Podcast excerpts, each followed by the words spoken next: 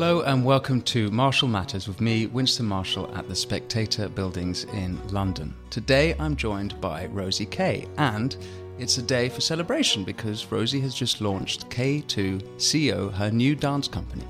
But the reason behind why she even had to start a new dance company in the first place is a little sad, perhaps to say the least. Rosie's here to tell us all about that. Rosie, thank you so much for joining me today. You're welcome. Thanks for inviting me. So, can you, before we talk about the exciting new project you've got, can you tell us about your story and why why you've had to start anew? So, I'm a dancer and choreographer. I've danced since I was very, very young, and I've been lucky enough to have it as the sort of meaning of my life, really. I danced professionally for quite a few years, mostly abroad, but also in the UK. And then I almost gave up. I kind of went down the wrong track and I realised that I wanted to actually be a choreographer. I wanted to make my own work. So in 2004, I returned to the UK. I set up my own dance company, Rosie Kay Dance Company, and I started to explore the funding with the Arts Council and making first solo and duet work. And then I built up to sort of large scale productions. So we were doing quite well and we applied to get regular funding. And I was advised at the time to turn my company that was limited by share into a charity. And under English law, I had to voluntarily step down as a director and I became an employee. But it was still my name and I was the sole artistic creator and I earned the money and you know I ran the company basically. So I, I really still felt it was my company.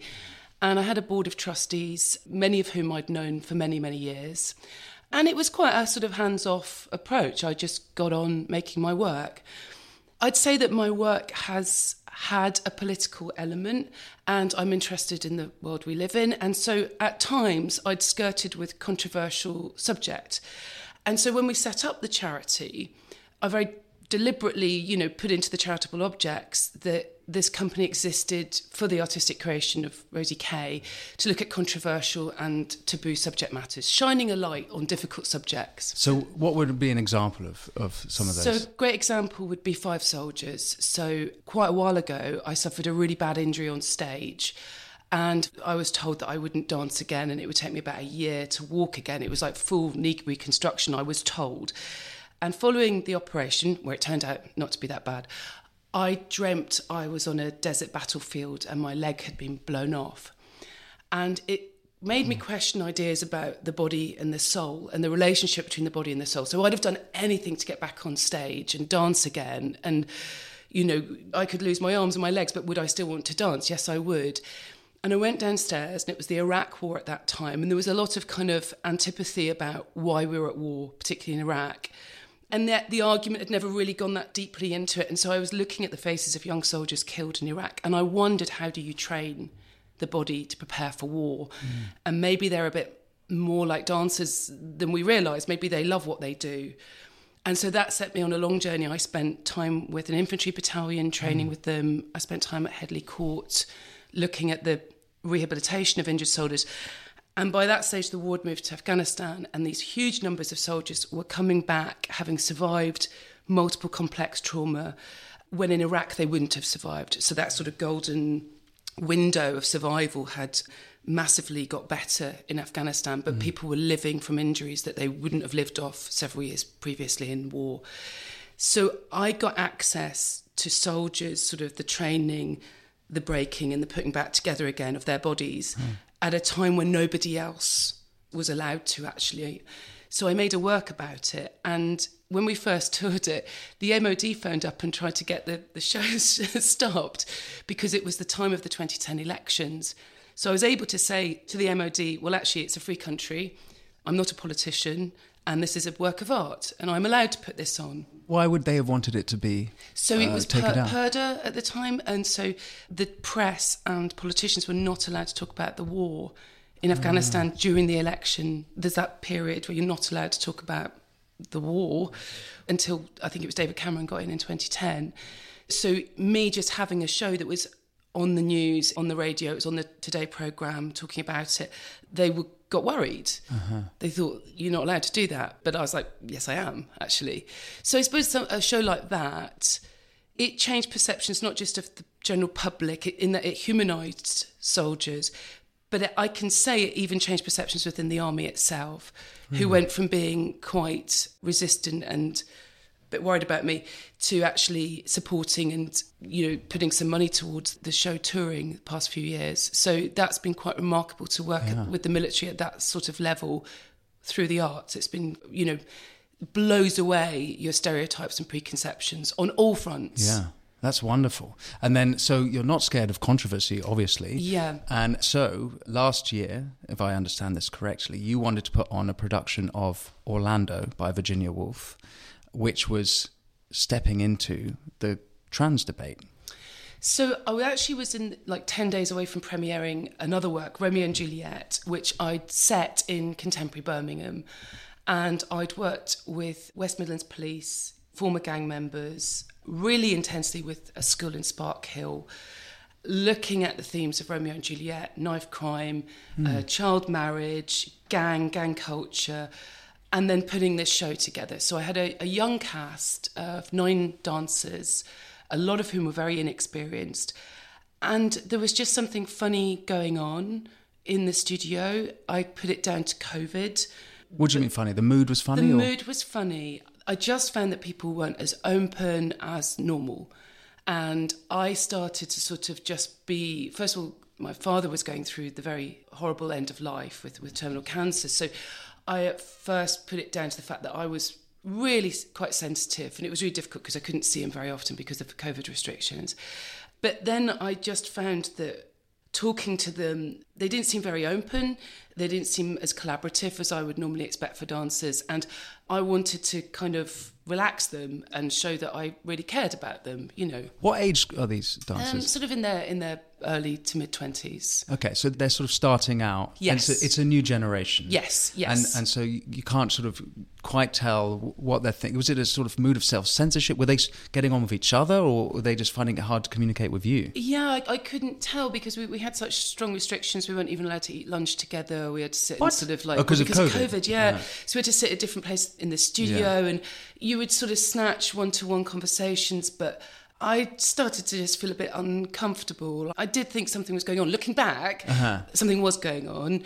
I noticed it like in like I'll teach class, and if I gave a correction, I would see eyes rolling, and I would be like, "Well, hang on, you know, I've taught for for 25 yeah. years. I'm not telling you because I think you're wrong, or you know, because I'm trying to assert my power. I'm telling you because this is technically really important and this saves your knees and this is what you need to do. You know, like it's a really technical. Is that a problem with authority they had, or I think so. Yes. So it's a generational. That generation maybe had a, a, problem with being told what to do by I, anyone. I think so. I think there's an element of that, and there's a real pedagogic tradition in dance. Like we, I would say I'm a, quite a democratic choreographer. I invite people to give me their ideas, their creativity, and then I use it. But I can also make works where I'm like, this is the choreography and this is how you do it, and you need to do it in this way because that's the result I want. You know, yeah. that's your role as a choreographer, as, as a director. Yeah. There are times to be really opening and sharing, and then there's times where you have to be like, this is how good you have to be. Mm-hmm.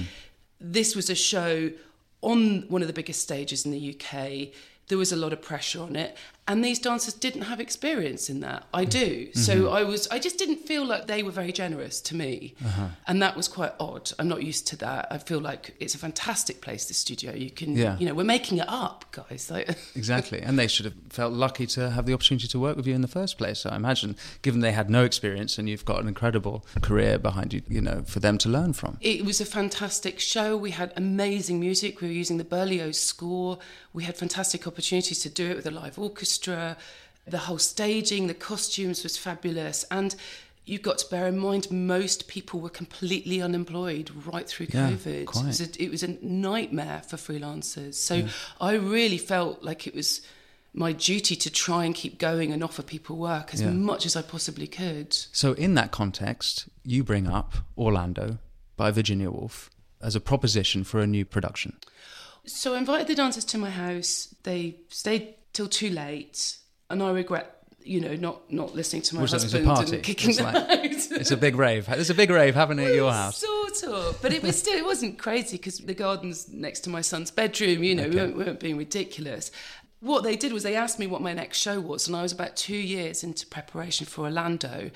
And I was just about to put an audition notice out. Okay. And I'd already been having that week a few arguments or debates about the wording of this uh-huh. audition notice. And, and someone very junior in my company had sort of reworded it to sort of include gender euphoria or something like this. And I was like, hey, hang on, I'm just looking for a. It's a male aristocrat. Yeah, so this is the story by Virginia Woolf of Yeah, Orlando. So for yeah. people who haven't read the book, can you tell us the story? Just so it's a fantastic sort of it's Virginia Woolf playing with form and style. And she's having a lot of fun and there's a lot of humour. And we meet this young, slightly wet hero in Elizabethan England. And he wants to become a poet, but he's a dreadful poet, but he's desperately trying to be an artist. And so there's lots of kind of like discussion around what makes an artist really an artist, even though you may feel you're an artist. If your work is really dreadful, does that mean that you're an artist or not? and he falls in love and he gets horribly rejected. And then he becomes an ambassador in Morocco. And then at that point where there's a civil war and he's meant to grab his firearms, he actually sort of runs away and falls asleep. And when he wakes up, he's a woman. That's it. He's a woman. No further explanation. Hmm. Then Orlando carries on through another three, two, three hundred years of history. So he, she never ages. And the novel changes as we go through the Georgian era, and then we go into the Victorian era, and then we finally end where Virginia Woolf just blasts you with her sort of 20th century stream of consciousness bang into the modern age. Ah. And so it's 400 years of English history. It's a hero turns into a heroine. So it looks at how people behave around Orlando when they're a man and when they're a woman. But it also looks at even inheritance because Orlando as a woman can't inherit the great big country pile. Mm-hmm. Also, it's a love letter to Vita Sackville West, who was her lover, and they had a terribly passionate relationship. But Vita was also madly in love with her, her country pile that she would never inherit. Mm. And so there's something in there also about a lesbian love affair, about sort of showing off to Vita her prowess. And I just love that because you can play with costume, you can play with theatricality, you can play with body, kind of like how do we know this person's a man? How, how do we know they're a woman? I'd been speaking to a couple of trans friends of mine and an LGBT book group. And I just was like, I don't know who my Orlando is. They just have to be fantastic. It's, mm-hmm. It could be a man, could be a woman, could be trans, could be. I don't know. It's just got to be somebody that can be convincing. Well, obviously, Virginia Woolf would never have had any concept of what a trans person was, and this is a book of fantasy in a sense, tied in with the history, re- a reality. But in the context of 2021, last year, a book like that is going to be interpreted not quite maybe how Virginia Woolf had intended. But I felt like this is a feminist writer, a great of the 20th century. I've positioned a female viewpoint at the centre of all my work since I started making work in 1998. I'm an artist that has a standing that can interpret this in the way I want to. Now, I'm also someone that sort of, sadly, my brother died. So, so I grew up with steam train posters on my wall, being obsessed I thought I was Tintin for a while, with being on the school football team until they kicked me off, despite me being the best striker. And they said, Well, I'm sorry, Rosie, you're a girl. You know, I'm someone that's kind of gone, Well, if I were a boy, what would I do? What would I get away with? Mm. That's much harder when you're a woman. Mm. And then also being now older woman, I've been through enough, whether that be sexual assault, sexual harassment. I've even talked about rape in one of my shows. I've been through abortion. I've been through a really dangerous pregnancy and, and birth. There are things that have affected me because of my body and because of my biology that I want to talk about, that I mm. think are really vital and interesting to talk about.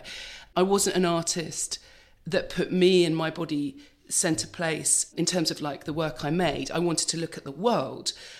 But now I'm at the age where I think, well, actually, I, I can put myself into my work as well, and I can put my own opinions into my work and be more open about that. So, you know, I'd, I'd, made this solo adult female dancer also in 2021, and it premiered and it said being a woman is not in my head. I say that in the solo. So, in some respects, I felt like I was starting to kind of like, I knew there was this argument going on around trans. But I also think it's something that is a cultural phenomenon, and that really interests me. If we're yeah. going to redefine identity in biology, I want to be looking at this. This yeah. is fascinating. Yeah. What's going on here? Yeah. Why can't I look at it? Particularly in your field of choreography, where the body is so integral to the art form. There's a beautiful piece you wrote. You're a great prose writer as well. A beautiful piece you wrote for Unheard at the end of last year, writing about your connection with your body. It's and I urge listeners to read it. But it's it's absolutely integral to what you do. Well, I mean, I was obviously like looking at the soldier's body was such a starting point and that became such an important work for me but then through that i also got invited to become artist in residence at the university of oxford to the school of anthropology so i have actually even properly gone and read my foucault and my embodiment theory and okay. you know i've written papers about the lived experience mm. and and how we can use dance and use bodies to illuminate medical conditions such as anorexia Oh, I've worked wow. with neuroscientists. I've looked at the connection between dance, the brain, the body. You know, I've written papers on this. You know, yeah. the body and the connection with the mind and and how we perceive ourselves. That that's been fundamental to my work. Yeah. You know, before embodiment became something else. You know. well, can you take us back to this controversy then, with, if you don't mind, what happened with this troupe and how that conversation at your dinner party ended up not long after you having to resign from your own company? Well, I'm going to do it quite briefly. And in a nutshell, it got into quite an actual heated debate about the difference between sex and gender. And I was explicitly asked to give my beliefs. And I think, you know, I just have concerns that are quite mainstream. If we erase the word woman to include anybody that can say they're a woman or self identify as woman, then we do lose some of the sex based protections. And I think, like, by looking at the extremes of where that takes us, that can tell us something about why those sex based protections are there in the 1st mm-hmm. place. But a lot of my words were misconstrued, misunderstood. I don't think people really listened. I think they were quite shocked that I just didn't agree with their mm. orthodoxy. I was very shocked that they had such a strong ideology, really shocked. And the more I tried to appeal to like my own lived experience, yeah. uh, the, the worse it got, the worse it got. So, so I was in like proper shock afterwards, like real shock, because I'd sort of had not all of them, but a lot of them just shouting at me, and I and I was really. It's it's like your worst nightmare as a choreographer because you, you're relying on these people, their bodies and their minds to play along with you to put this thing on stage that's a creation from your imagination. So if you lose them, it's a bit like sort of losing your soldiers. You know, they're going to shoot you in the head. I really felt paralysed, really paralysed by the whole thing. So I appealed to my chair, who I trusted, and I thought she would help sort it out. But very, very quickly, it dawned on me that she'd actually already taken their side. Huh. And so we got through the show and then I had a so called informal meeting, and then I was told that I'd be investigated. So I said, okay, I've never had a complaint in all my years. I understand there's a process, let's go through it. So we did that. I had a meeting at the end, I was exonerated. I decided to put out an apology to the dancers for the fact that they were so upset by what I said. And then we went straight back into rehearsals again for another sort of run of shows. One of the dancers appealed, walked out, and then about three weeks later, I discovered that they were doing a second investigation, but this time, and only through accident, I found out that they were using external lawyers, an HR consultant related to the lawyers, and that these lawyers were also the same firm as one of my trustees. So I started to push back a bit harder, saying, well, hang on, what's this secondary investigation? They refused me any support on legal advice while they were using the company money yeah. to pay for lawyers to investigate me. There was no mutual investigation. Rosie Kay Productions company mon- money, yeah, no less. Yeah, yeah, money that I'd earned through my work. They were using that money to investigate me, and then things just got to a real head. I, I found out some some nasty stuff, some horrifically false allegations and I could see that this investigation was, was that must have been so traumatizing. I mean, you say you humbled yourself to apologize for offending, and they came back, but then you say that you sort of you stood up for yourself a bit more the second time around, or did you have a change emotionally? This is one of the things I, I, don't think people appreciate so much. Yeah. Is that the experience of quote unquote being cancelled? Yeah. It's it's actually very emotional, particularly for people in the creative industries who are more sensitive by nature and who aren't used to being thrown into the political fray and to having people challenge them or, or being disliked. So I imagine not only was the experience traumatizing for you, but this was your baby that you you know for 17 years you'd built up this is you'd poured your life into this so it must have been very painful Yeah, yeah. It was awful. And I, I thought I was, I actually genuinely thought I was going mad. I actually thought I was going mad. And I was really lucky to get a decent doctor. And then hmm. it's quite, quite funny. I got sent to a psychiatrist, which is saying something on the NHS right now.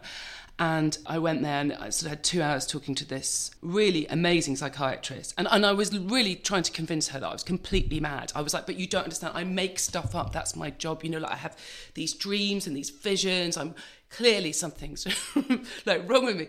And and she asked me to explain this party and this argument a couple of times. And then she, you know, she got to the end and I thought, come on, I'm mad.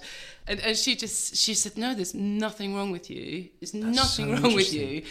I could give you any drug you want. I don't think you want any drugs, but basically you're very, very stressed. You're having a terrible time at work, Yeah. and you might need to think about your future for your own health. Is there anything in that experience with all these people accusing you of such thing that you were like, oh, maybe they're right. Maybe I am doing something wrong. When you say you convince yourself you're mad, is that because so many people were gaslighting you that you started to gaslight yourself? You know, I'm in the middle of, of creating a Romeo and Juliet that's about murder and Yeah. knife crime and suicide, and I'm like completely raw and open, and then this attack comes into like this vacuum. I'm still recovering from my dad's Yeah. death, and all I just felt was this overwhelming, terrible sense of like doom. It was just horrific. And actually, it was my closest family, my mum and my, my husband, who actually, my husband just said, No, you're not mad. No, no, no. Good for You- him. Yeah. They bullied you. Yeah. And looking back now, it was a witch hunt. Hmm. It really was. And that now I'm trying to like figure out the meaning of these things, the meaning of witch hunts. Why do these pylons happen? Hmm. Why are they happening now? What's going on? Yeah. This is absolutely fascinating to me. Yeah. But I suppose you do go into quite a severe, you know, profound existential soul searching. Yeah. Because you really have to go, well, why am I doing what I do? Why are my beliefs and my thoughts about reality so offensive to other people? Yeah. Well, hang on, do I still stand by them? Yes, I do. Well, then I have to get through this. You know, I have to like. I sort of found an inner mettle that I'd, I'd never, I'd never known. I knew I was strong because yeah, I'm a dancer. It's hard, but I didn't know quite that my soul was so so tough as well. And one never anticipates that one would have to go through an experience like this. You, it's not something we were taught about in school necessarily, about that these sort of phenomena are going to happen. And it is a phenomenon of, of the age in that sense. But funnily enough, actually, I come from. So my granddad was a Polish refugee and fled the Nazis and joined the Polish Free Army and married a Scottish woman. And a lot of my family were exterminated in Poland. And then my first job as a dancer, professional dancer, was in Poland in the late 90s. So not only did I grow up with ideas around what happened to I love Germany. It's the most wonderful country. I love all the literature, the music, the arts. What happened there, and I sort of was always quite obsessed by the rise of fascism hmm. and and also then the communist sort of iron curtain that came down over Poland and then sort of thwarted Polish arts. So I grew up with you know these debates at the dinner table talking about freedom, freedom of speech. Oh, really? I investigated Weimar artists, people like Otto Dix, and this kind of shock from World War One. But then also, did they capitulate or did they flee hmm. Germany in the in the 30s? And then I also studied Weimar Republic choreographers, hmm. and people like Mary Wigman and Rudolf Laban have quite ambiguous relationships to what happened with the state in the 30s in Germany. And so then living in Poland in the 90s, it was post communist, but it wasn't in the EU yet. Actually, it reminded me being in a post dance theatre was a little bit like the company of Romeo and Juliet. It was a little bit paranoid. You had to be careful what you said. Uh-huh. It was quite competitive. But my friends were all theatre practitioners and artists. And what Polish artists had learnt to do under communism was make their work deeply and vastly symbolic. So they never said anything pro or against the state, but you had these incredible imagery and they would play with imagery, but nothing would ever be fixed. It would morph into something mm. else. And I've always loved that about my job about dance. It's like you can put one stereotype there, but you minute you see it, you can morph it mm. and undermine whatever you're thinking in your head. Yeah. And so playing with symbolism, playing with power, playing with reality, I, I, I think there's something interesting there. So this is an interesting time to absolutely. be an artist. Yeah, yeah, absolutely. Well, what do you think's behind the ideology of, let's say, this troupe that you were up against?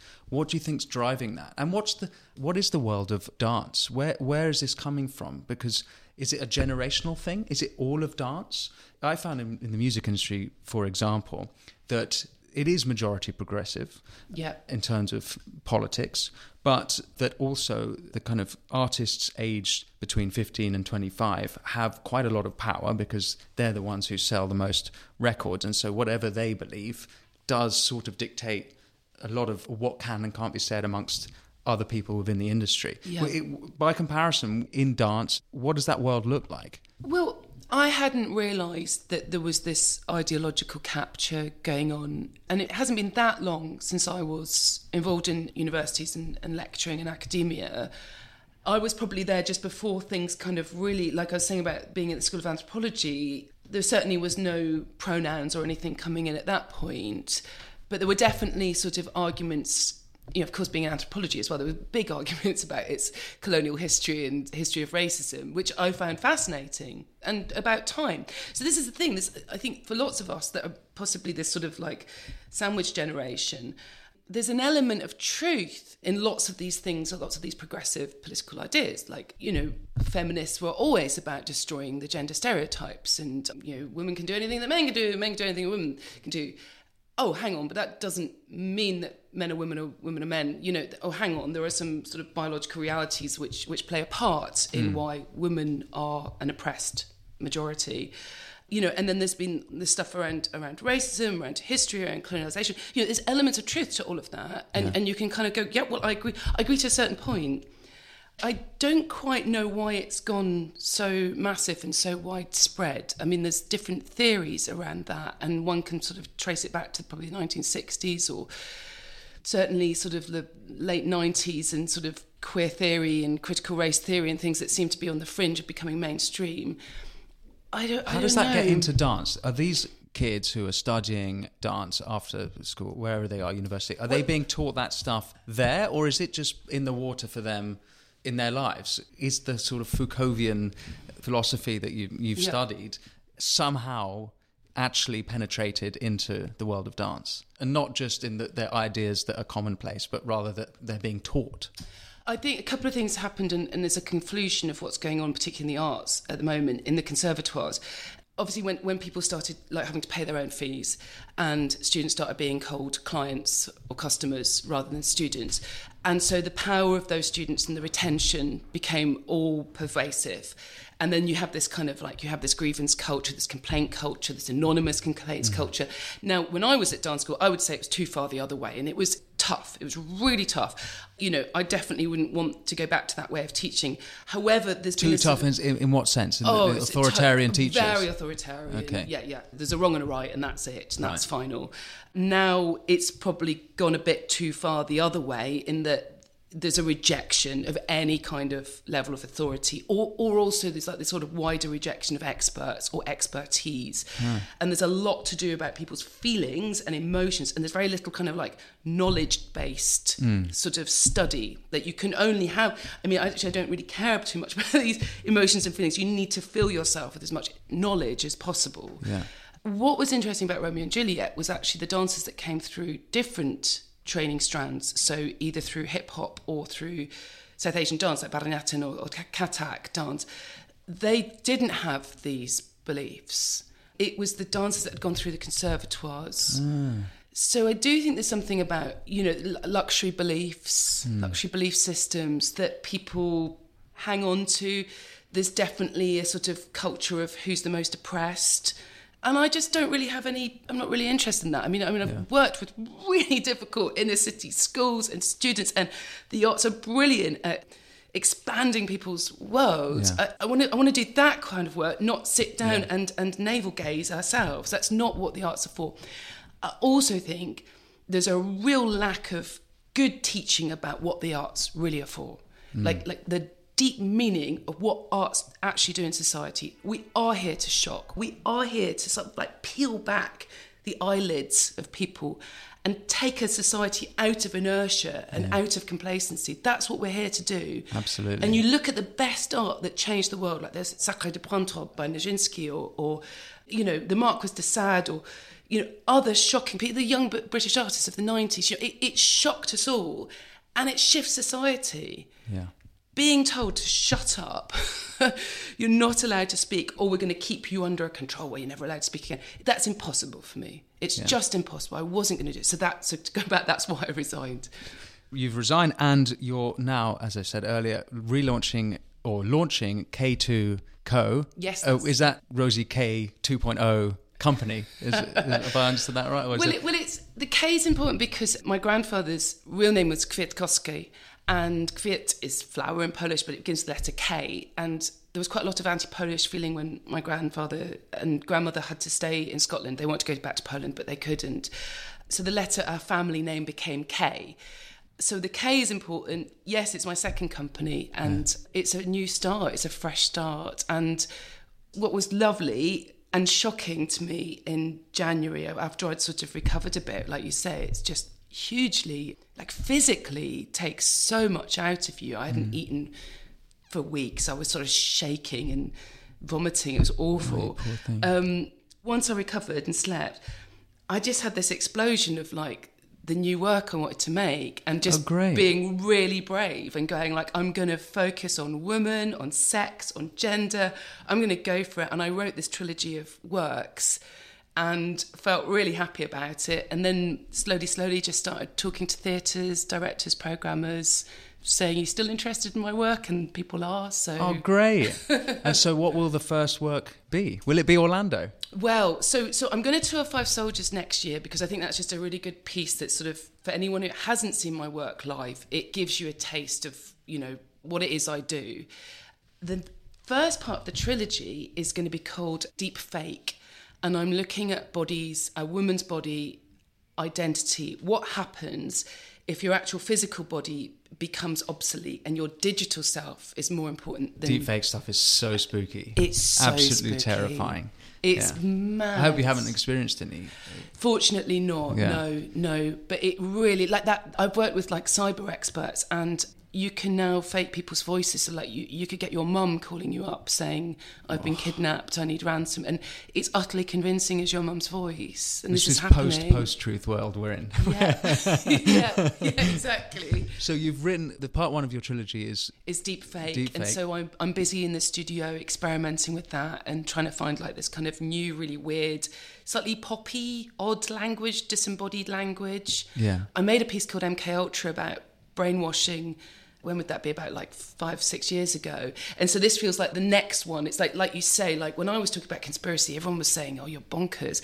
We're we're way past conspiracy now. Like reality's conspiracy. It's just yeah, weird. so that's the first part, and then the second part will be Orlando, and I think that's like super theatrical, really over the top. I think really funny. I mean, really funny. A comedy, probably. great. Well, I'm I'm very excited. I, I'll be there. Uh, I look forward to seeing them, and I hope that your story gives succor to many other people who feel like they have to self censor and, and feel like they can't, you know, express themselves truly, and perhaps your new company will be a home for them and, and other people in the dance world to come to.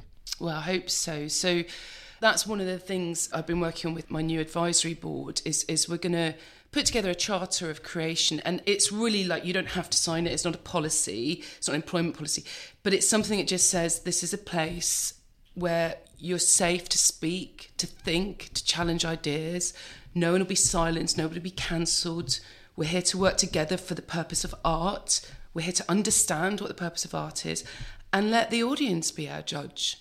You know, you make the work and let the people judge you. Let's not judge ourselves before we've made the art because we're not going to make anything, are we? So a freedom of expression charter. Yeah, okay. yeah, exactly. And you know, I've, I've, thought a lot about this because you, you hear these things. Oh, well, freedom of speech is a cover for the right wing or something like this. But actually, I trace it right back to freedom of thought, freedom of conscience. Yeah. You know, people died for this, for freedom of conscience. Once you've gone through the thought process and your conscience, then you have the the area of expression, which is the arts. And for me, you know, that's that's dance. So I'm, I'm not yeah. speaking, but then actually here we are and speech is vitally important yeah. because to be silenced and to be terrified and to be scared, to have your livelihood threatened so much, we're on the cusp of something. I don't think it's inevitable that it carries on down this route. It's not inevitable. I see a lot of hope. However, it is a dangerous moment. And so it's certainly not nice what happened to me. It's it's awful. I'm not going to deny that. But also I would want to say to other people, do what you can in your own way to speak out and to resist. Yeah.